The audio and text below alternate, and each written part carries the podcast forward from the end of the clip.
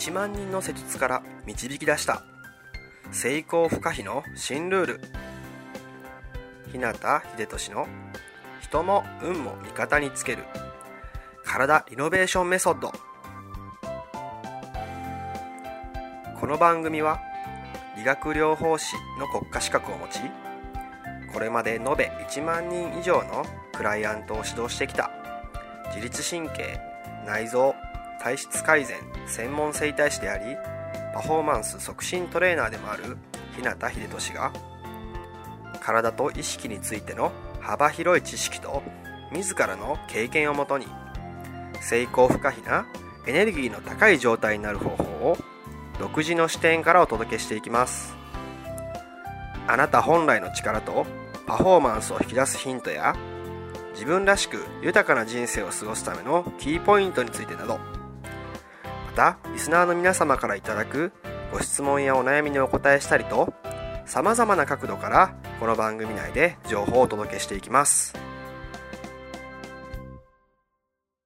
こんばんは。日向秀俊です。3月31日金曜日の夜ですね。いかがお過ごしでしょうか？ねもう今日で今年も4分の1が終わりになるってことですね。本当にあの時間がね過ぎるの早いですよね。ねやっぱり限られた時間がね、えー、僕たちにはあるので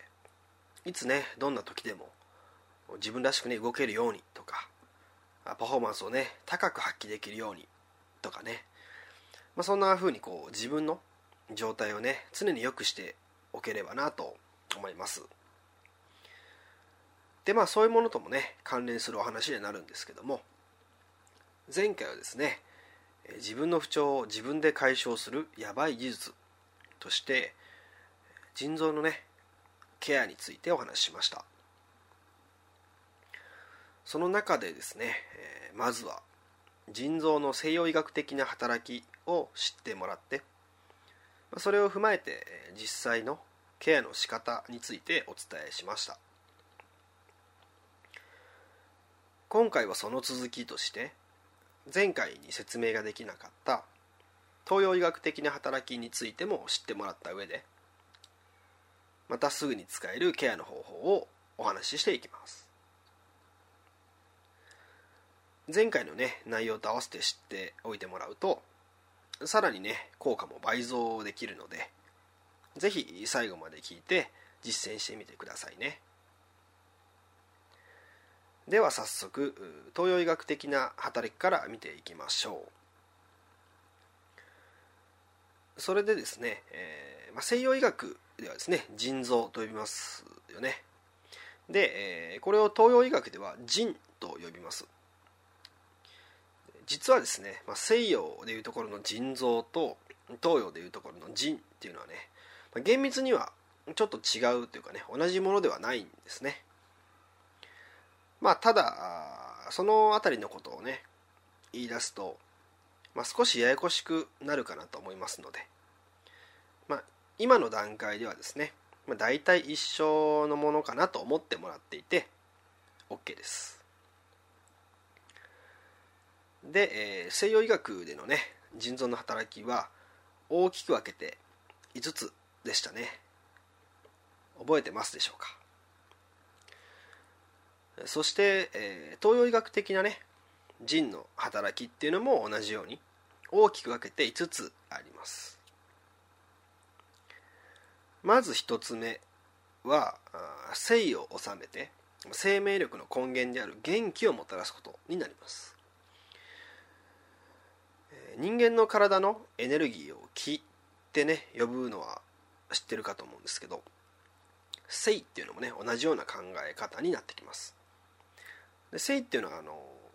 妖精の性っていう字ですよね。米辺に青と書いた性という字です。でこの性っていうのはね、まあ、あの勢力とかも言われると思うんですけど大きく分けるとね2種類あるんですね。で親とか、まあ、お父さんお母さんから受け継いだ遺伝的な性のことを先天の性と呼びます。それに対してこう毎日のね食事とかを中心にねこう補充される性を後天の性と呼びます。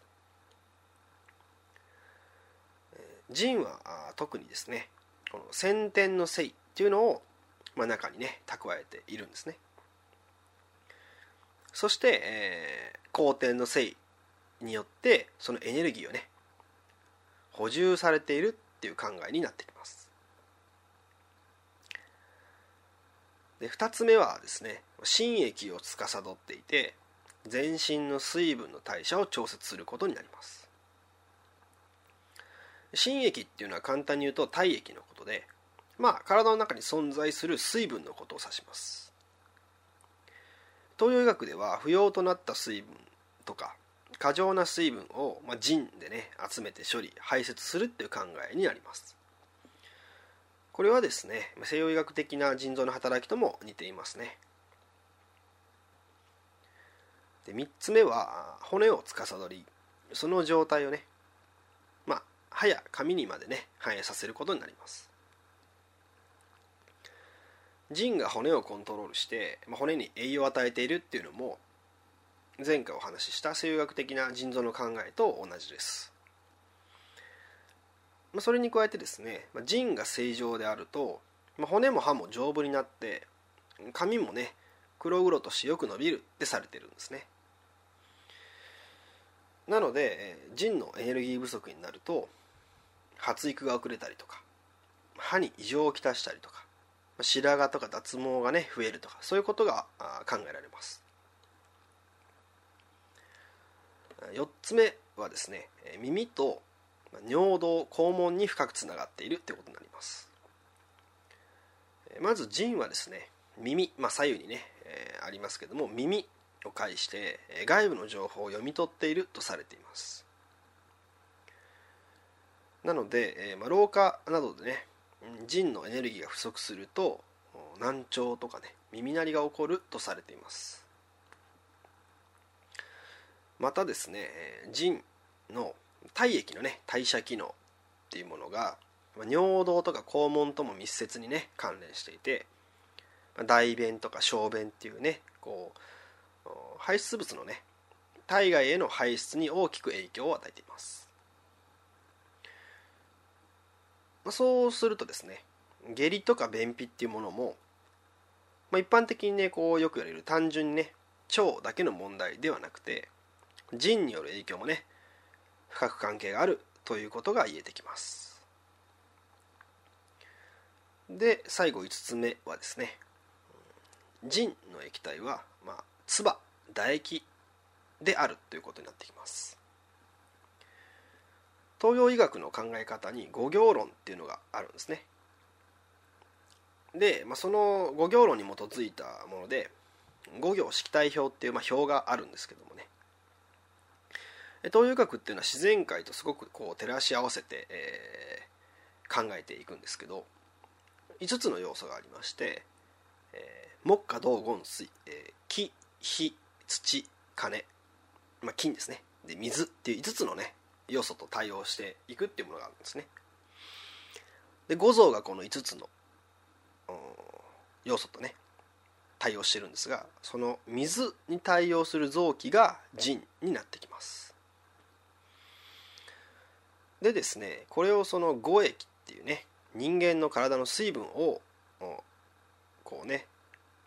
当てはめたね五行色体表で見ていくと唾唾液と対応してるんですね。なので、えー、唾液に異常をきたした場合っていうのは腎にね何らかのトラブルがあるんじゃないかなと考えられるようになってきます。さてですねここまでお伝えした腎の東洋医学的な働きっていうのをおさらいすると生命力の根源である元気をもたらし蓄えること体液を司り全身の水分代謝を調節すること骨を司りその状態を髪や歯に反映させること耳からの外部の情報収集と尿道や肛門。排泄機能に深く関与しているということ。唾唾液と関連しているということ。の5つになってきます。さてどうでしょうか。東洋医学的に見ていくとね、まあ、これだけまた重要な仕事をしているってことですね。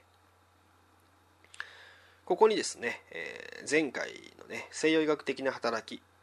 というもので、まあ、血圧の調整とか血液を作る指示薬などっていうのも合わせていくとかなりね重要な部分じゃないかなと感じませんかね。このように腎臓がね西洋東洋っていうまあいろんな見方があるんですけどそれも含めてねどんな働きをするのかなんとなくでも知っていると自分の体やね内臓に対する見方っていうものもまた少し変わってくるはずです。そのね働きを知っていれば逆に腎臓が弱るばとか腎が低下すればどんな不調が出てくるかっていうこともなんとなく想像がつきますよねもしかしたらいつもの不調は腎臓や腎の影響かもっていうようなねことが思い浮かんだりとか生活の中でね何か心当たりがあったりとかねそういうこともあるかもしれないですね。ということはですね、まあ、普段から自分でケアができて腎臓や腎の状態を良くしておくことができればどうなるでしょうか。余計なね不調も悩みも減っていつも元気に過ごせそうですよね。じゃあそれをやっていきましょう。ということですけどもその方法はね、まあ、実はもう前回お伝えしたのとほぼ同じなんですね、まあ、つまり手を当てておくだけになってきます。前回からの追加っていう点で言えばですね前はですねこう左右の腎臓がある場所2箇所に手を当てたと思うんですけどそのね左右の間真ん中のこう背骨がある部分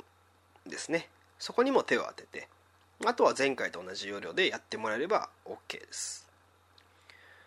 つまり手を当てる場所が前回お伝えした左右の2箇所とその間にある真ん中の、まあ、合計3箇所ということになっていきますね。実はですねそのこの手を当ててもらっているあたりにまあ、腎の機能をね、えー、良くするのに効果的なツボっていうのがねいくつかあるんですね、まあ、あまり細かいことはねここではお伝えしませんけど、まあ、そこにねこう手を置いて前回と同じようにやっていただくとそのツボっていうのもね介して、まあ、腎やエネルギーの状態も良くなっていきますんで、まあ、そういうふうになるんだなっていうことを意識しながらねやってもらうと効果的です。特に左右真ん中ねあの順番とかは決まってはいないので好きなようにというかねまあ気になった場所からね順にやってもらったら OK です。人間のね生命力の根源とされる腎、まあ、自分の状態をね良くする上ですごく大事なポイントとなる部分じゃないかなと思いますんで。まあ、西洋医学東洋医学っていう、まあ、どちらのね見方による働きもこう踏まえた上でねケアしていってもらえるといいかなと思います。それでは今日はこの辺で。自分の人生を豊かで価値のあるものにしたいなら体を置き去りにはできません。体が変われば意識が変わり意識が変われば人生が変わる。良くも悪くもあなたの体と意識次第。また明日もエネルギーの高い一日を過ごしましょ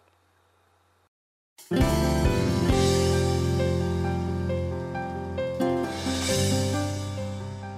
最後まで番組をお聴きくださりありがとうございました。今日の内容はいかがでしたか？ご意見やご感想ご質問などいつでもお待ちしています。そしてこの番組を聞いていただいているあなたにプレゼントがあります。インターネットから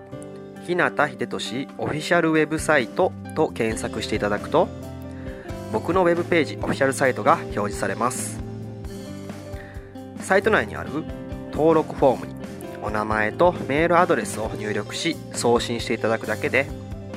隙間時間であなたの体のコンディションを整え日常のパフォーマンスアップに役立つ。動画と音声講座そして補足小冊子の無料プレゼントが届きます。ぜひお受け取りください。番組へのご感想やご質問ご相談も